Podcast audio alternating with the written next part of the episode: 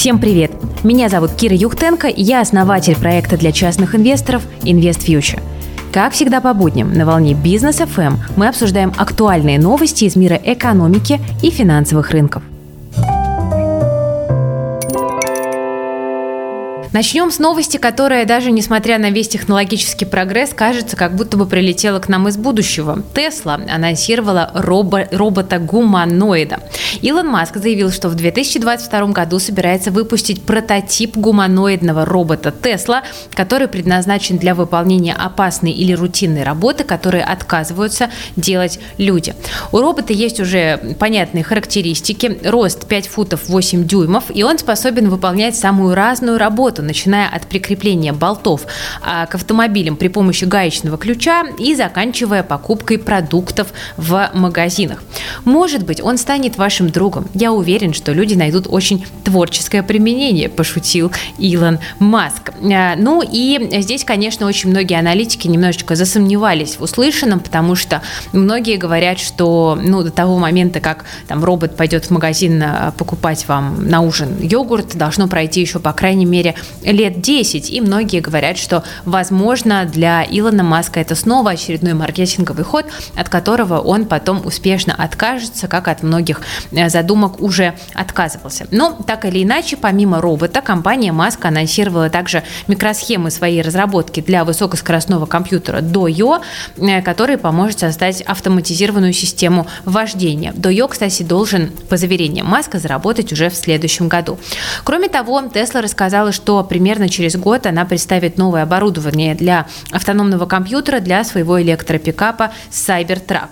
А, ну и вот э, эти и многие другие новинки обсуждались на Tesla AI Day, на Дне искусственного интеллекта. Tesla, который, конечно, традиционно приносит много новенького, но, кажется, робота-гуманоида от Илон Маска многие не ожидали в этом году увидеть. Движемся дальше и переходим плавненько к российскому рынку, хотя вот следующая новость э, такая, э, наверное, немножечко симбиоз показывает. Новость заключается в том, что крупнейший инвестиционный BlackRock приобрел акции, как вы думаете, кого? Amazon, Apple, может быть, Alibaba?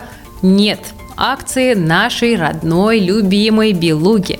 Белуга – российская компания, которую уже успели отнести к категории мемных бумаг. Ну, действительно, потому что это бумага довольно низколиквидная, бумага, которую гоняли туда-обратно все, кому не лень. А, но мы видим, что в последнее время компании действительно начинают относиться более серьезно, и это связано с тем, что последние финансовые отчеты очень и очень радовали. Да, я напомню, что вот 18 августа Белуга отчиталась по МСФО, а, выручка плюс 20%, процентов, чистая прибыль плюс 150 процентов, чистый денежный поток достиг 1 миллиарда рублей, и при этом компания планирует удвоить свою долю на российском рынке и сохранить текущие темпы роста примерно 20 процентов в год на протяжении ближайших лет. То есть это действительно компания роста, которая делает большую ставку на экспорт, и на экспорте она и зарабатывает очень даже хорошо. И вот мы видим, что даже фонд BlackRock, оказывается, приобрел бумаги Белуги в ходе июньского СПО. Ну а это СПО, по, по сути это дело, добавило только лишь э, ликвидности в а, компанию.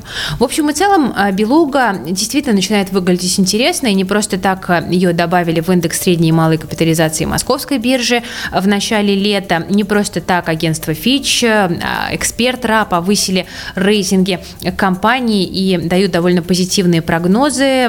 Ну, действительно, компания переходит, кажется, потихонечку в немного другой эшелон, миллион. Правда, акции, как мы видим в последние дни, довольно резко корректируются, и все эти новости как-то инвесторов пока не очень впечатляют. Да, если мы посмотрим от февральских пиков, а, бумага э, очень и очень далека. Идем дальше. У нас тут самолет продолжает свой полет. Акции выросли на 7%, э, и для этого был повод. Появились новости о том, что группа самолет э, может купить девелоперскую компанию Интека. Ну, а Интека – это компания с довольно большой большой историей. А, вы знаете, что а, она была основана а, женой Юрия Лужкова, бывшего мэра Москвы, Еленой Батуриной. Компания датирована еще там 1991 годом. Сейчас она принадлежит банку Траст, и девелопер с момента основания построил более 5 миллионов квадратных метров недвижимости, а сейчас Интека специализируется на возведении элитного жилья. Сделка может стоить 30-40 миллиардов рублей, но в самолете самолете пока информацию о сделке не комментируют, но вот коммерсант ссылается на два источника на рынке недвижимости и говорит, что самолет действительно покупку Интека э, рассматривает. Это интересно, потому что самолет, в принципе, один из таких молодых э, девелоперов э, российских, которые вышли на биржу. Давно не было таких размещений, самолет вышел и вышел, в общем-то, довольно успешно, а с момента размещения акции компании подорожали почти на 220%. Капитализация уже 187 миллиардов рублей. Компания строит дома в московском регионе, в Ленинградской области, а, и, в общем-то, развивается бизнес э, достаточно быстро, и благо пока еще на рынке недвижимости э, для этого есть предпосылки. Другое дело, что многие эксперты сектора считают, что впереди нас ждет, ну, если не коррекция, то, по крайней мере, стагнация. Движемся дальше. Еще из таких свежих российских компаний у нас тут на IPO собирается компания Металла Инвест. И компания, э, по данным агентства Bloomberg, рассчитывает получить оценку в 20 миллиардов э, долларов. Размещение может состояться уже в следующем году. Компания видит э, довольно позитивные кейсы размещений и, по всей видимости, хочет тоже проехаться на этом тренде. Что за компания такая Металла Инвест? Она входит в десятку лидеров по добыче железной руды и имеет большие запасы, чем знаменитые BHP Group, Rio Tinto и Fortescue Metals. Это подсчитали в агентстве Bloomberg. Разведанные запасы железной руды 13,8 миллиардов тонн, и это гарантирует 136 лет эксплуатационного периода при текущем уровне добычи. А, компания принадлежит холдингу USM Holdings Алишера Усманова. А, ключевые активы холдинга – Лебединский и Михайловский горно-обогатительные комбинаты, Оскольский комбинат, Уральская сталь и также компания по вторичной переработке металла Урал Медком. Ну, надо сказать, что финансовые показатели в 2020 году были не очень хороши. Выручка минус почти 8%, а EBITDA более полутора процентов э, потеряла, но при этом рентабельность EBITDA 38,5%, что неплохо. А, чистая прибыль э, также падает, а общий э, долг компании составляет 3,7 миллиардов долларов, чистый долг EBITDA 1,3, что в принципе вписывается в норму. Друзья, ну и напоследок пятая новость. Мы видим, что акции компании Распадская сегодня взлетели почти на 40%. Это произошло на новостях о дивидендах, и они действительно оказались позитивными. Совет директоров компании порекомендовал выплатить акционерам 23 рубля на бумагу в качестве дивидендов за первое полугодие 2021 года. Ну и дивдоходность, получается, переваривает за 9%, если вот соотносить со стоимостью акций на 19 августа. Многие аналитики тут, конечно, сразу же разразились позитивными отзывами.